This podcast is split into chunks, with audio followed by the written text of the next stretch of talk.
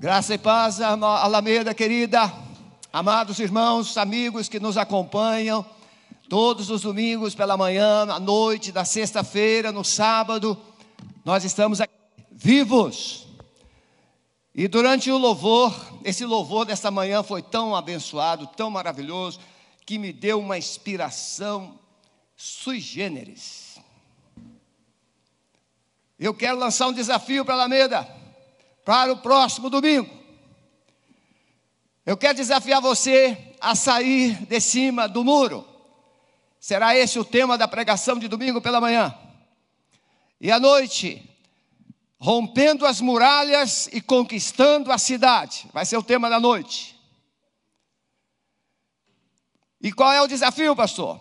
Eu quero desafiar os membros da Alameda a saírem de suas casas com seus carros e rodear esse bairro Bigorrilho, nas ruas adjacentes, Princesa Isabel, Júlia da Costa, Euclides da Cunha, nós vamos chamar, vamos convocar os nossos guardinhas, e os seus carros serão tomados contas, mas vocês ficarão do lado dos carros, com as mãos erguidas, abençoando os nossos vizinhos. Vamos obedecer os, as máscaras, vamos obedecer a distância de dois metros, vamos obedecer todas as regras instituídas pelas autoridades, mas você vai sair de cima do muro vai sair do seu medo, vai sair do seu buraco, vai sair do seu esconderijo e vai colocar a sua cara e vai estender a sua mão, porque as muralhas dessa cidade irão cair e nós conquistaremos essa cidade para Jesus.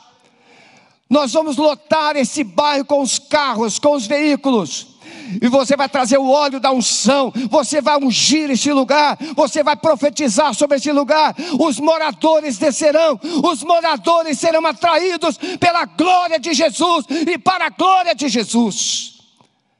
Você pode começar a mandar mensagens agora pelo chat da igreja. Se você aceita esse desafio, comece a dizer glória a Deus, aleluia, e comece a dizer assim: Eu estou junto, eu estou junto, porque juntos vamos conquistar essa cidade para Jesus. Em nome de Jesus. Porque nesta manhã, a palavra que Deus colocou no nosso coração é uma palavra desafiadora, é desafiando vencendo desafios e conquistando promessas. O povo de Israel estava diante da terra, o povo saiu do Egito.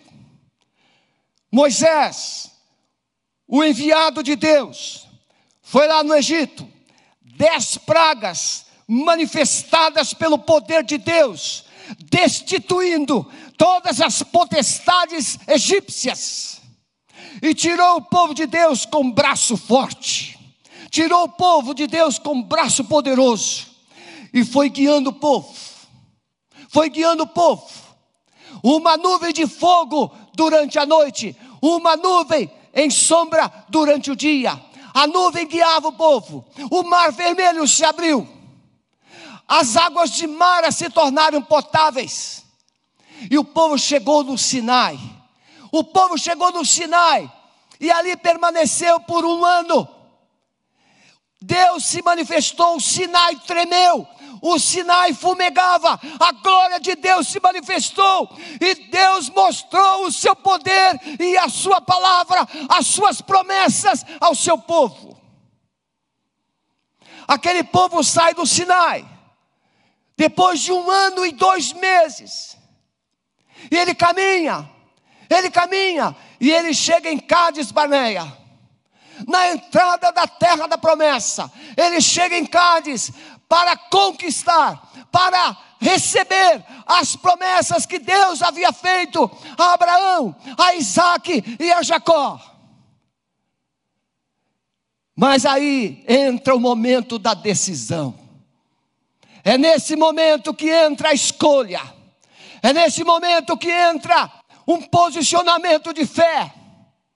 Porque nós sabemos falar de fé, nós sabemos falar do poder de Deus, nós sabemos falar que Deus é grande, que Deus é poderoso, mas na hora de darmos um passo de fé, nós recuamos.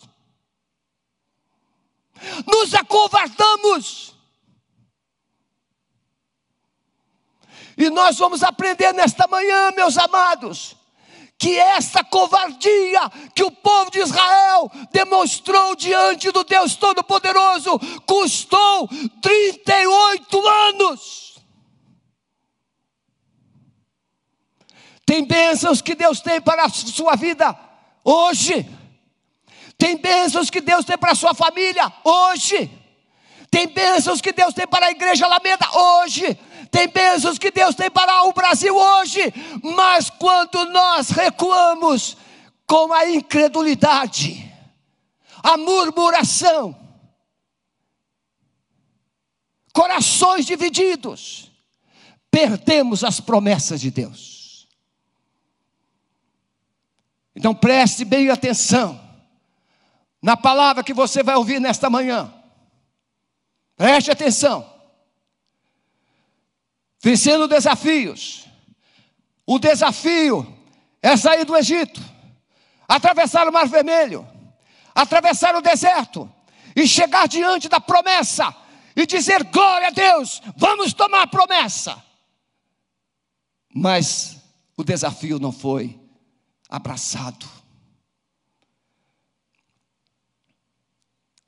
A palavra diz, Números capítulo 13, 25 em diante. E eles voltaram de espiar a terra, ao fim de 40 dias, e caminharam, e vieram a Moisés e Arão e a toda a congregação dos filhos de Israel, no deserto de Parã, em Cádiz, e deram-lhes notícias a eles e a toda a congregação e mostraram-lhes o fruto da terra. E contaram-lhe e disseram-lhe: Fomos à terra que a que nos enviaste, e verdadeiramente mana leite e mel, e este é o seu fruto. O povo, porém, que habita nessa terra é poderoso, e as cidades fortificadas e muito grandes. Por isso, cidades fortificadas e muito grandes por isso, saia de cima do muro. Sermão de domingo de manhã. Sermão da noite. As muralhas vão cair e vamos conquistar a cidade. Não existe muralhas grandes, não existe povo grande diante de um Deus poderoso e tremendo. Então o texto você conhece, eu vou avançar. Eles infamaram a terra, eles infamaram as promessas, eles anularam o coração daquele povo. Deus nunca planejou mandar espias. Nós vamos aprender hoje. No livro de Êxodo, é escrito como Deus tivesse tido a visão, a ideia de que os espias devessem ser enviados. Mas em Deuteronômio capítulo 1, verso 22 e 23, Moisés que vai então à porta da terra, aí eles retornam 38 anos depois, e Moisés vai revelar que não foi Deus que teve a visão, a ideia de mandar os espias, foi o povo. Porque Deus havia dito que eles iriam chegar, iriam tomar os gigantes iriam cair, as muralhas iriam cair, porque Deus prometeu que derreteria os corações daquelas nações. Mas eles, vamos mandar espias, ideia humana, que Deus consente, porque muitas vezes você teima tanto com Deus para fazer a coisa do seu jeito, que Deus diz assim: então tá bom, pode ser desse jeito, mas as consequências você assume. Deus não vai interferir. Cádiz Barneia, fronteira de Canaã. O povo chega ali. Dois anos que saíram do Egito. O povo chega e fica ali. Moisés então organiza o povo para conquistar a terra. Ele fala: essa é a terra que o Senhor teu Deus, vosso Deus vos dá. Mas aí vem a ideia da visão do, dos espias e o povo fica ali. O povo recua. O povo desiste. O povo quer voltar para o Egito. O povo quer até apedrejar Moisés e Arão, Josué e Caleb. Cádiz Barneia é um lugar de decisão. Cádiz Barneia é um lugar que vai fazer diferença na sua vida, quer seja para a bênção, quer seja para a maldição. Cádiz Barneia é sinônimo de derrota e oportunidades perdidas. Cádiz Barneia é o sinônimo onde o povo aprendeu o resultado de uma rebelião contra Deus e sua liderança. Cádiz Barneia é sinônimo de andar em círculos a vida inteira sem chegar no alvo, no propósito de Deus. É isso que significa Cádiz Barneia, que passou a ter esse significado a partir deste fato. Mas era um lugar de promessa, era um lugar de vida era lugar de bênçãos, era lugar para se colocar um memorial de grandes conquistas. Aquele memorial que 38 anos depois foi colocado às margens do Jordão, aquele memorial poderia ter sido colocado em Cádiz Barneia. Mas o povo recuou. Meus irmãos, muitas vezes nós tomamos as decisões, nós resistimos à fé, nós ouvimos as vozes, é, o inimigo é grande, o inimigo é poderoso, as coisas são difíceis, as cidades são fortificadas.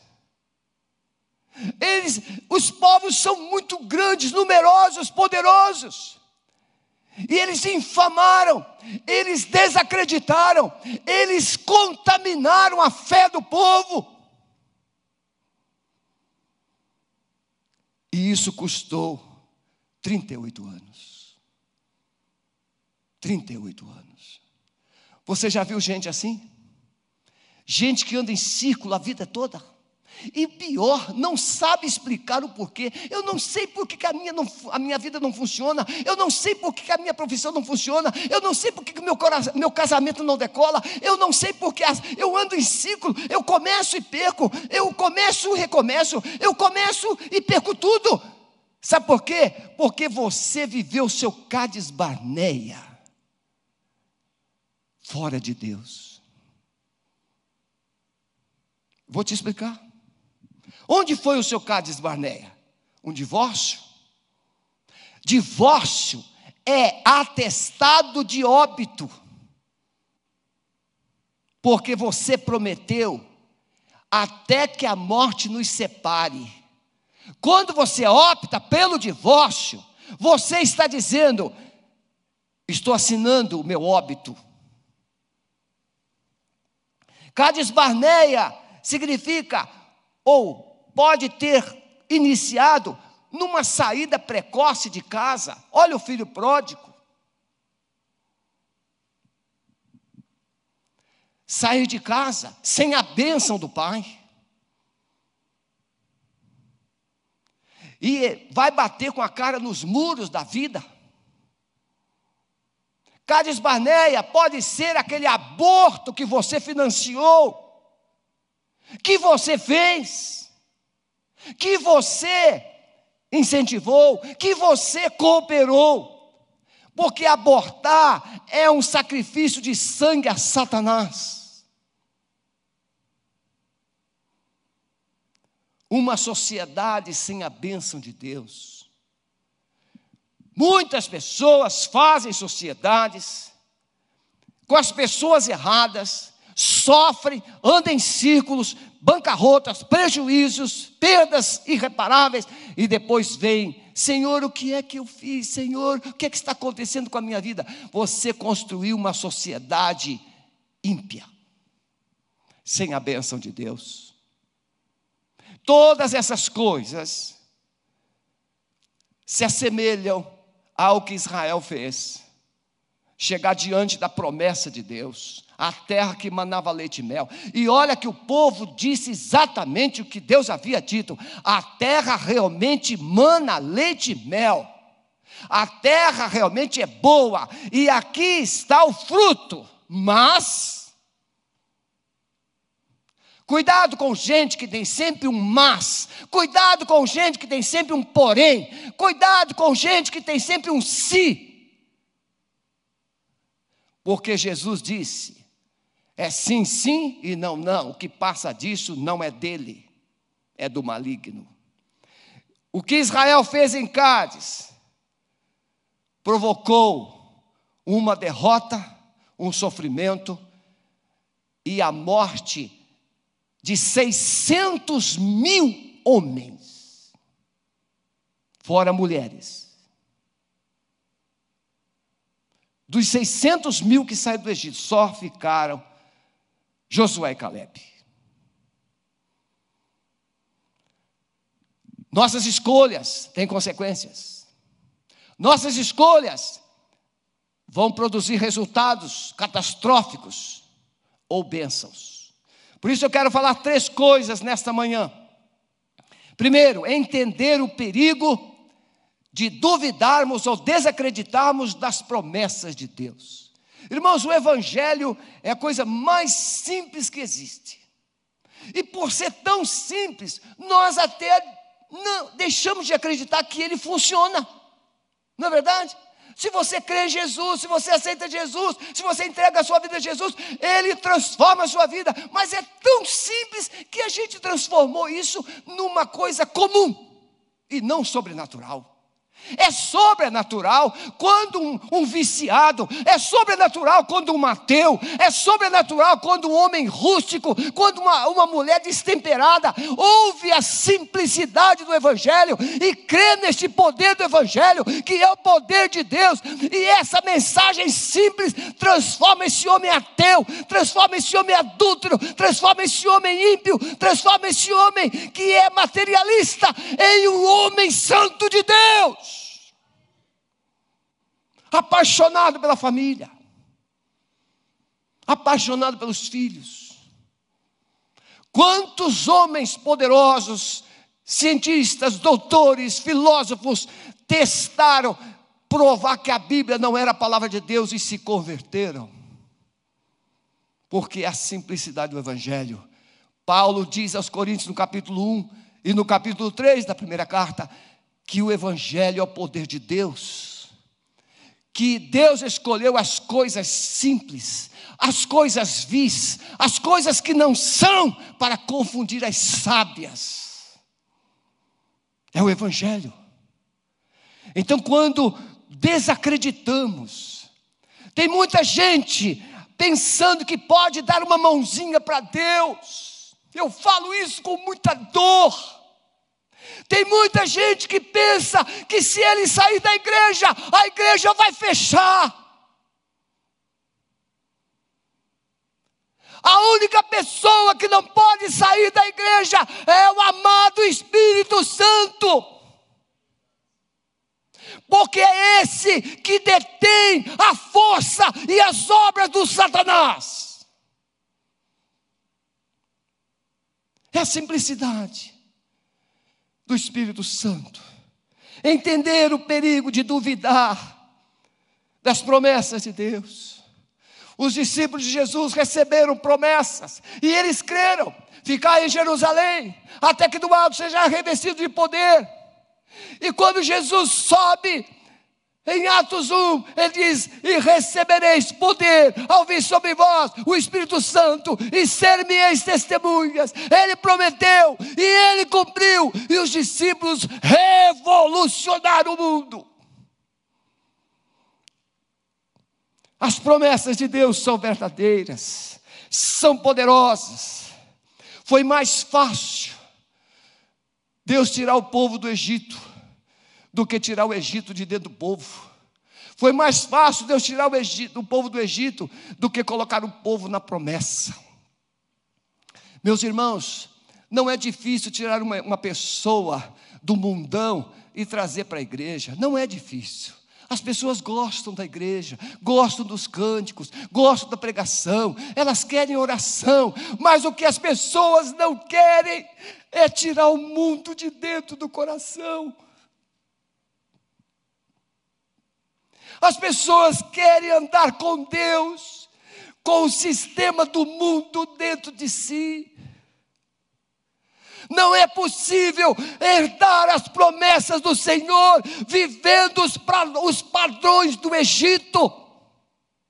Não é possível herdar as promessas de Deus com saudade de peixe, de alho e de cebola e de melões. Não é possível.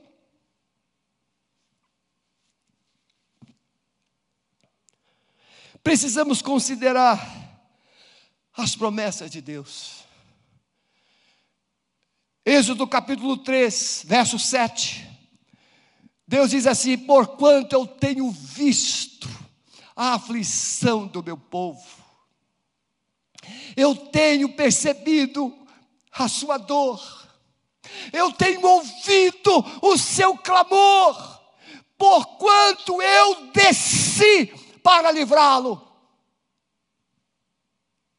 Deus está vendo o que está acontecendo na terra hoje. Deus está vendo o que está acontecendo nas nações hoje. Deus está vendo o que está acontecendo no Brasil hoje. Mas Deus está vendo o que está acontecendo no seu coração hoje.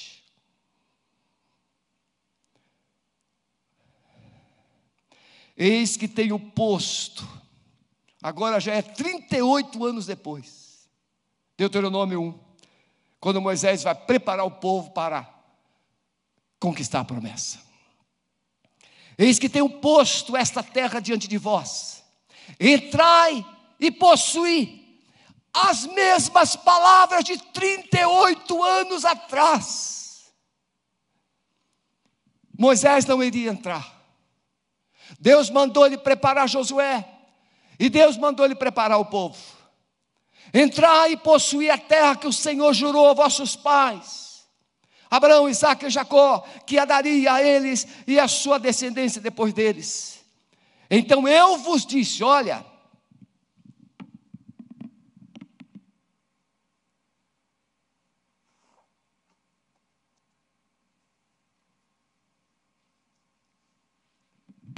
Deus vos disse assim. É, é Deuteronômio capítulo 1, verso 20 e 21. Eu vos disse: Chegados sois as montanhas dos amorreus, que o Senhor nosso Deus vos dá, nos dá. Eis aqui, o Senhor teu Deus tem posto esta terra diante de ti. Sobe, toma posse dela, como te falou o Senhor teu, de teus pais. Não temas e não te assustes. Foi isso que Deus havia dito lá. Em Números 13. Mas o povo, aí o Moisés vai explicar o porquê dos espias. Olha só. Israel precisava apenas entrar, possuir a terra. Irmãos, nós lembramos, nos podemos recordar quando o povo chegou diante de Jericó. O povo de Jericó, a cidade de Jericó era considerada uma cidade inexpugnável. Quem ainda olha a arqueologia, os estudos lá, você vê a foto, é uma cidade no meio de uma pedreira, numa uma coisa muito difícil de ter acesso. Por isso é impossível de se chegar lá. E aquele povo se vangloriava.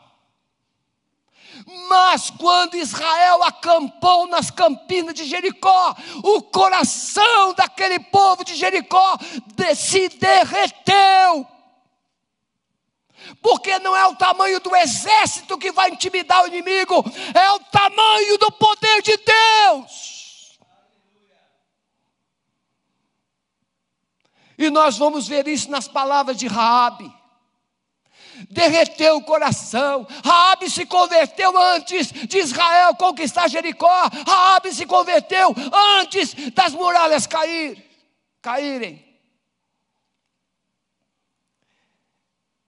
Era só entrar, mas tiveram medo, incredulidade.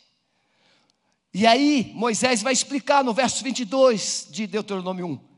Então todos vós chegastes a mim e disseste: Mandemos homens adiante de nós, para que nos espiem a terra de volta e nos ensine o caminho pelo qual devemos subir e as cidades que devemos ir.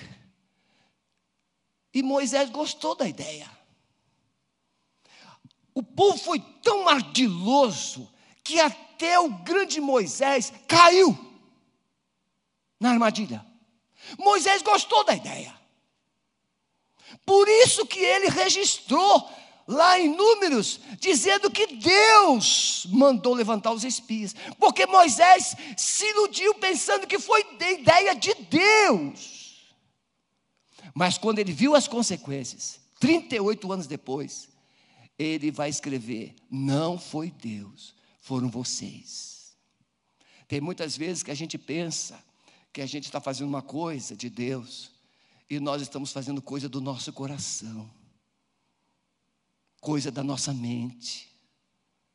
Nós estamos nos deixando guiar pelo coração enganoso, como diz a palavra. Enganoso é o coração, mais perverso do que todas as coisas. Quem o conhecerá? Quando a vontade permissiva de Deus age para revelar as sutilezas do coração humano. Muitas vezes Deus permite você fazer do seu jeito, porque você insiste. Lembra do, do, ba, do Balaão? Deus disse assim para Balaão: não vá, não vá com eles. E o Balaão disse: Olha, Deus falou que é para não ir. Mas aí o Balaque aumentou a oferta do ouro, dos presentes. E o Balaão, em vez de dizer, não, Deus já disse para não ir. Não, o, Balaque, o Balaão diz assim: vou orar mais um pouquinho. Eu vou consultar a Deus. Deus não é homem para que minta, nem para que se arrependa, mas ele já havia dito, Balaão, não vá.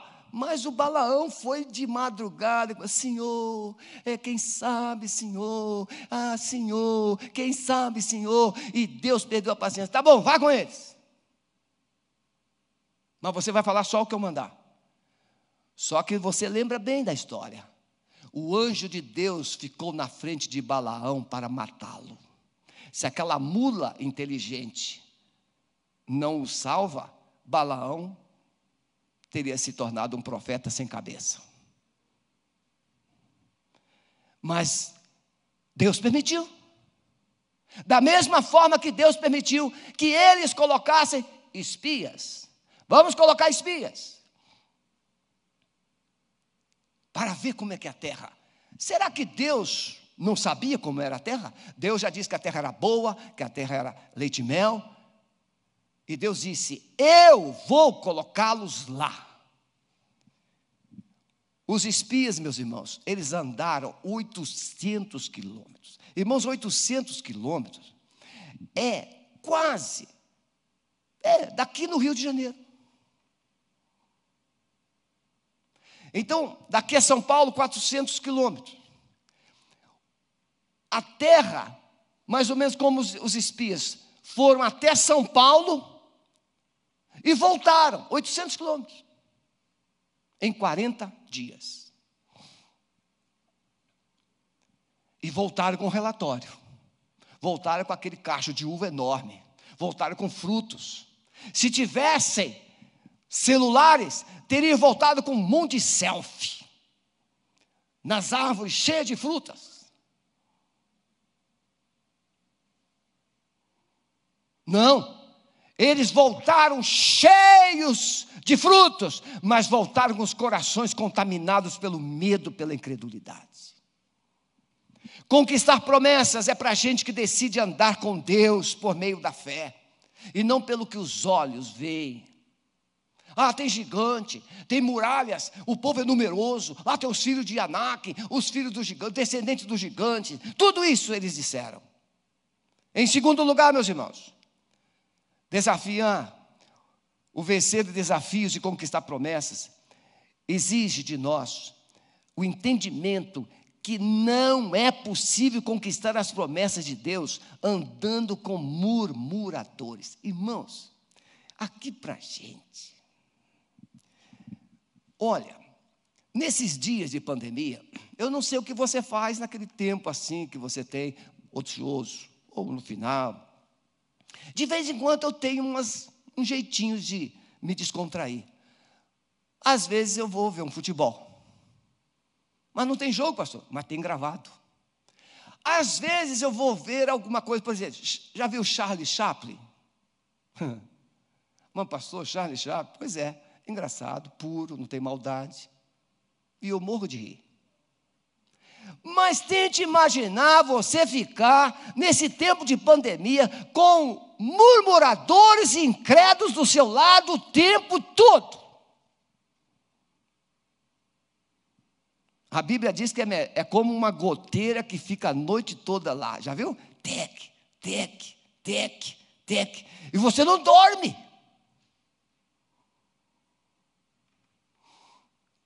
A não ser que a tua mulher te dê um, uma pancada na cabeça, aí você dorme. A pior coisa é escolher andar com gente incrédula e murmuradora. É a hiena. Ó oh, vida, ó oh, céus, não vai dar certo. É muito difícil.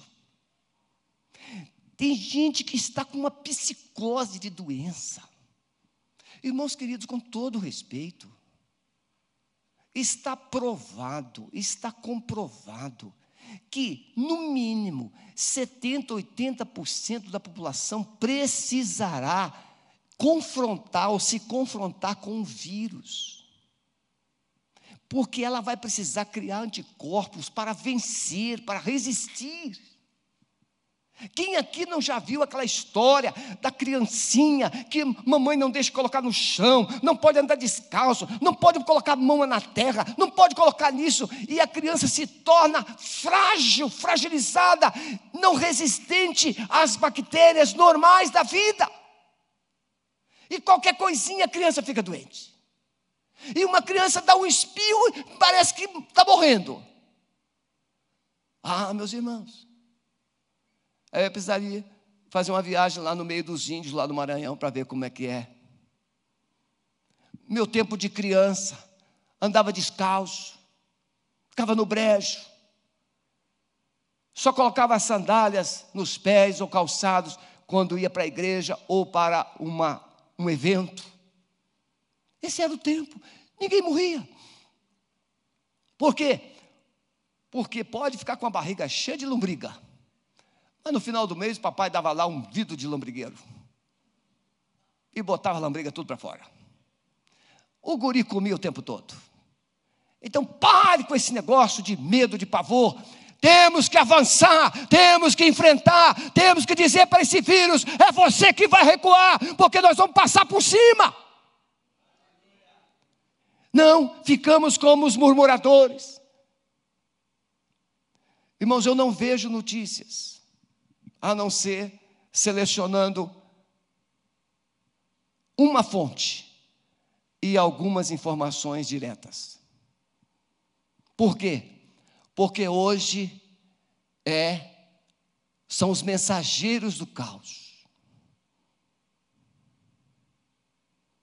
Você não, você pode ver os, todos os jornais você não vai ver a televisão mostrando as empresas, os empresários falindo. Faz uma reportagem mostrando as famílias que não têm o que comer. Faz uma reportagem mostrando as famílias dis, disfuncionais por falta de renda. É melhor morrer na guerra com dignidade do que morrer dentro de casa por inanição. Mas os covardes ficam dentro de casa, os medrosos não querem desembaiar a espada, desafiando Os desafios precisam ser superados, porque eu quero conquistar as promessas de Deus para a nossa nação. Eu quero conquistar as promessas de Deus para a minha casa, para a minha família. O processo de rebelião é assim: dúvida se transforma em incredulidade. Será que se você. Você já pegou o vírus? Você já pegou? Não sei. Às vezes a Doc já até pegou e não sabe. Eu, pode ser. Eu faço, já disse isso aqui várias vezes, eu faço um exame todas as semanas, no mínimo quatro, cinco vezes. Eu corro 10, 12 quilômetros por dia. Se alguém corre 10, 12 quilômetros, o vírus não está sobrevivendo nele. Então saia de casa. Faça alguma coisa. Agora, quem fica dentro de casa, esvazia a geladeira rápido. Vai engordar. E obesidade é grande sinal de risco. Uma gente magrinha assim, pode sobreviver mais. O Eliezer, então, nem se fala. Mas aí tente imaginar, as pessoas falam assim, e aí, você acha, como é que fica? Ó, oh, já morreu 800, ó, oh, morreu 800, morreu 500, e nada. Será que esse vírus mata mesmo? Mata mesmo? Irmãos, toda guerra mata. Toda doença mata. Mas ela mata menos quem está preparado para ela. Gente que dissemina dúvidas não vai dar certo, não vai dar certo, não vai dar certo. Na dúvida produz incredulidade, não há livramento, não há solução. O Brasil vai falir, o Brasil está destruído. As igrejas estão aí, já vai para o terceiro mês, fechadas. Ah, a gente não vai ter renda, a gente não vai ter recurso. Nossos recursos vêm daqueles que Deus inspira, daqueles que Deus semeia uma inspiração, uma unção de liberalidade, de fé. Deus não vai mandar anjo, Deus manda é você mesmo, mas Deus coloca em você um coração apaixonado, amoroso com a sua obra. E eu creio que não faltará recursos para a obra de Deus. Vamos continuar. E Alameda só abrirá as portas quando houver totais segurança. Mas nós não ficaremos de bocas fechadas e nem encurralado dentro de casa. Essa semana eu estou voltando, já voltei. Estou atendendo duas pessoas por dia. Por quê? Porque eu tenho que cuidar, eu tenho que orar, eu tenho que aconselhar. Tem casamentos sendo destruídos, tem famílias gemendo, tem empresários fechando as portas. Nós estamos lidando com gente que tinha 1.600 funcionários e hoje estão com as portas fechadas.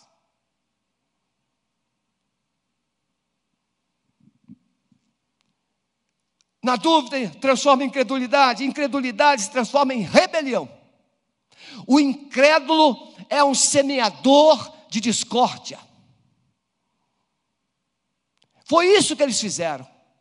Não, não vai dar certo. Não vamos conquistar. Não vamos conquistar. Cidades grandes, olha as muralhas. Olha esse povo, tem dois metros, três metros de altura. Nós somos como gafanhotos diante dele. Não vamos conquistar. Não, semearam dúvida. E na dúvida, o povo ficou incrédulo e começou a murmurar. Tente imaginar. Eu me converti, gente, essa semana mais um pouco. Sabe por quê? Porque eu aprendi com Moisés que ser pastor é coisa para macho. Tem gente que quer ser pastor com celular, é? com fraque, PMPE. Não. Ser pastor é como Moisés, olhar para o povo. Aquele povo, irmãos, havia visto dez pragas no Egito, destruiu o Egito. Aquele povo viu o mar vermelho se abrir, aquele povo viu as águas de Mara, aquele lago enorme, amargoso, se tornar em água potável. Aquele povo viu o, o Sinai fumegar, trovejar, e Deus falar no meio daquele fogo. O povo viu. Mas agora o povo diz: vamos matar Moisés, vamos matar Arão, vamos apedrejá-los. E se Deus não se manifesta com a sua glória, eles teriam apedrejado. Irmãos queridos, na incredulidade, na dúvida, nós matamos as pessoas que mais deveríamos amar.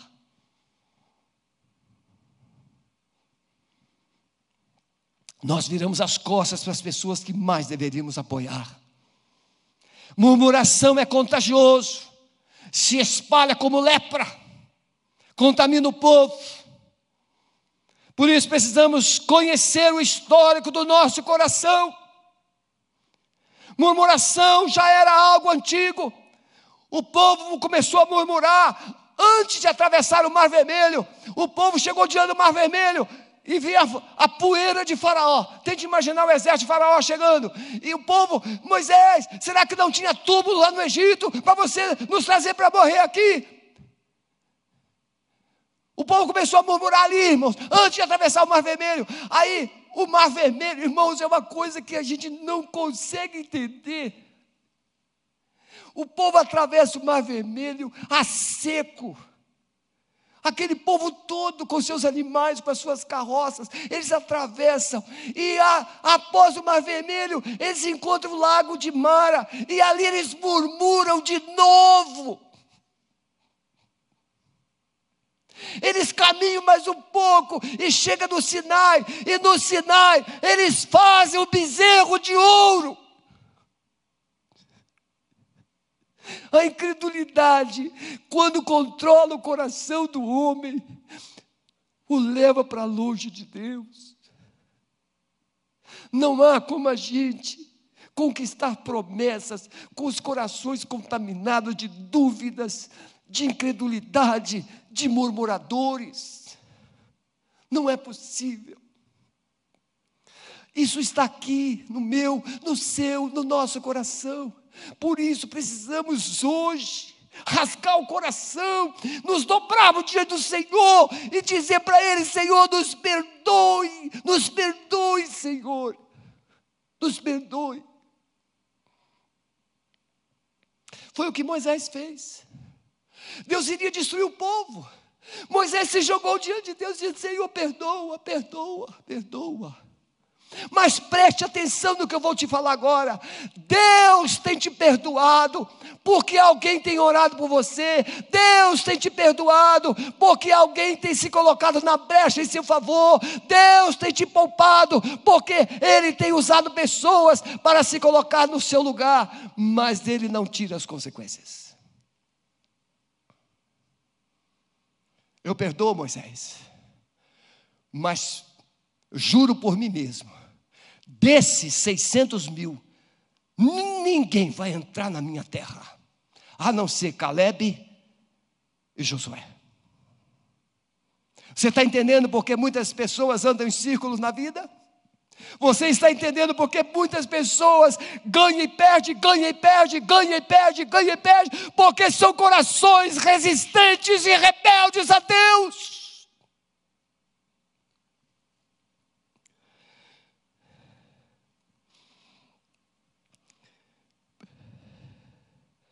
Por último, meus irmãos,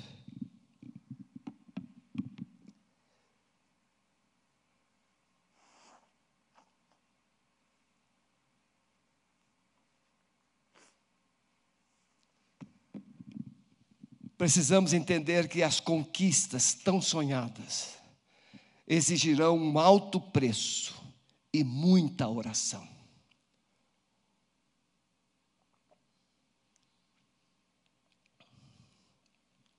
Diante da loucura do povo, Moisés intercede.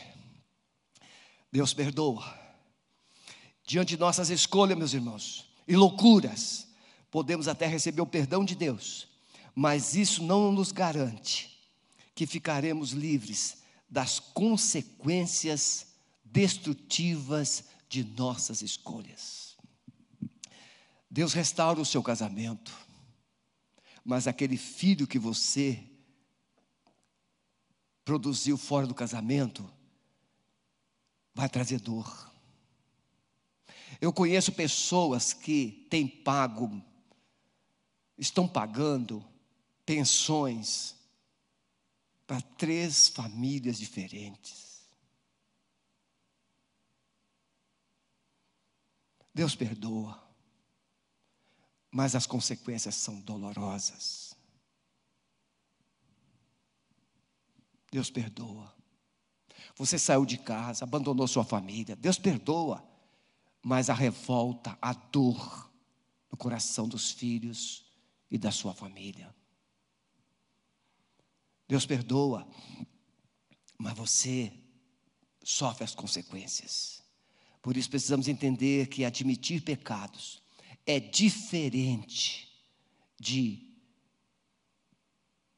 receber perdão e abandonar pecados. O que que acontecia? O povo queria o perdão de Deus, queria uma nova chance, mas o povo não mudava o coração. O povo queria que Deus fosse com eles, mas o povo não mudava o coração, não abandonava a rebeldia, não abandonava a murmuração, não abandonava a incredulidade. E Deus perdia a paciência com aquele povo. Não adianta a gente chegar aqui ou na sua casa e nos humilhar diante de Deus, pedir perdão. Sim, Deus perdoa, Ele diz que perdoa, mas Ele não vai tirar as consequências, por quê? Porque você não quer abandonar o seu caminho mal. Você não quer mudar o seu comportamento, você não quer mudar seus pensamentos, você não quer mudar as escolhas. Eis que tenho posto diante de vós, isso Deus vai falar através de Moisés no final do Deuteronômio. Eis que tenho posto diante de vós a vida e a morte, a bênção e a maldição, mas escolhei a vida para que viveis. Deus não vai escolher por você, Ele está te apresentando dois caminhos, como Jesus disse: Ah, ninguém pode servir a dois senhores, ou você agrada um, aborrece o outro. Entender que não é suficiente admitir e confessar pecado, mas precisa abandonar o pecado. Israel queria o perdão de Deus, herdar as promessas, mas não dava sinais de que estava disposto a abandonar o seu mau caminho. Podem vir os músicos, por favor. Quero encerrar. Vencer os desafios e conquistar promessas é algo somente para a gente decidida a andar com Deus em obediência e fé. Eu queria que você parasse um pouco agora. Não sei como você digeriu essa palavra, mas eu sei como Deus quer tratar a sua vida. 38 anos depois, aqueles 600 mil homens rebeldes morreram. 38 anos depois, o povo retorna naquele mesmo lugar, mas agora para crer, para confiar no poder de Deus. É isso que nós vamos pregar domingo que vem. Quando Moisés morre, Moisés prepara Josué. Moisés vai dizer assim para Josué: Não se aparte, Deus falando para Josué: Não se aparte da tua boca o livro desta lei. Antes medita nele de dia e de noite, para que te vá bem. Não tu, não mandando eu, não estou te mandando eu. Então somente seja forte e corajoso e possua essa terra. Livro de Josué vai falar sobre entrar, conquistar e possuir as promessas de Deus. Eu estou desafiando você nesta manhã a se dobrar diante de Deus, abandonar os seus pecados, abandonar o seu comportamento de incredulidade, os seus maus caminhos, as suas murmurações, as suas críticas. Por isso o povo precisou, lá, antes de Jericó, ser circuncidado. Uma nova aliança, renovação de uma aliança. Nesta manhã, eu estou desafiando você a refazer a sua aliança com Deus. Abandone esses pensamentos, esses comportamentos, essas murmurações e diga: Senhor, eis-me aqui. Eu quero entrar na promessa. Eu quero vencer os desafios que estão diante de mim e eu quero conquistar promessas. Se você nesta manhã entendeu isso, coloque aí no chat da igreja. Eu creio e estou decidindo vencer os desafios da minha incredulidade, das minhas dúvidas, das minhas murmurações. Eu estou colocando tudo isso ao pé da cruz e decido pela fé herdar, possuir as promessas que Deus tem para a minha vida. Amém? Faça isso enquanto nós vamos cantar este cântico e depois nós vamos orar por você quero dizer para você nesse encerramento que o inimigo pode até tentar te intimidar, mas quem será abalado será ele, não você. Aqueles que confiam no Senhor são como o monte de Sião, que não se abalam, mas permanece para sempre. Não existe abalos para aqueles que andam por fé. Por isso eu quero desafiar você a nos acompanhar durante essa semana nas redes sociais da igreja. Nós vamos dar as orientações mais claras a respeito da nossa semana e da nossa atividade domingo que vem. Eu já estou vendo com os olhos da fé essas ruas adjacentes à igreja com carro nos dois lados das ruas, com os piscas-piscas ligados, com os filhos de Deus nas portas dos seus carros, com as mãos erguidas, para abençoar essa cidade e declarar que Jesus Cristo é o Senhor. E tomaremos posse dessa cidade, para a glória de Jesus. Amado Espírito Santo, nós lançamos uma palavra de fé no coração da tua igreja, uma palavra de ânimo, uma palavra de esperança, uma palavra de ousadia, uma palavra de conquista.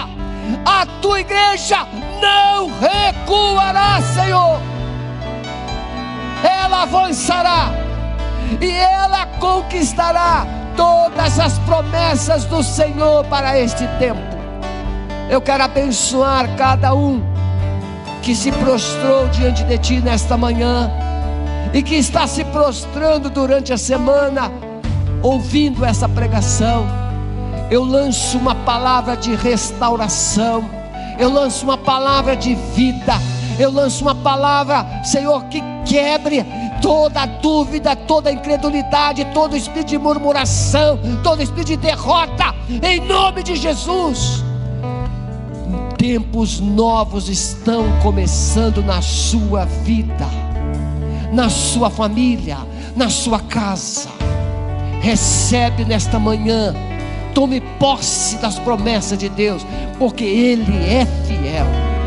Que o Senhor te abençoe e te guarde. Que o Senhor faça resplandecer o seu rosto sobre ti.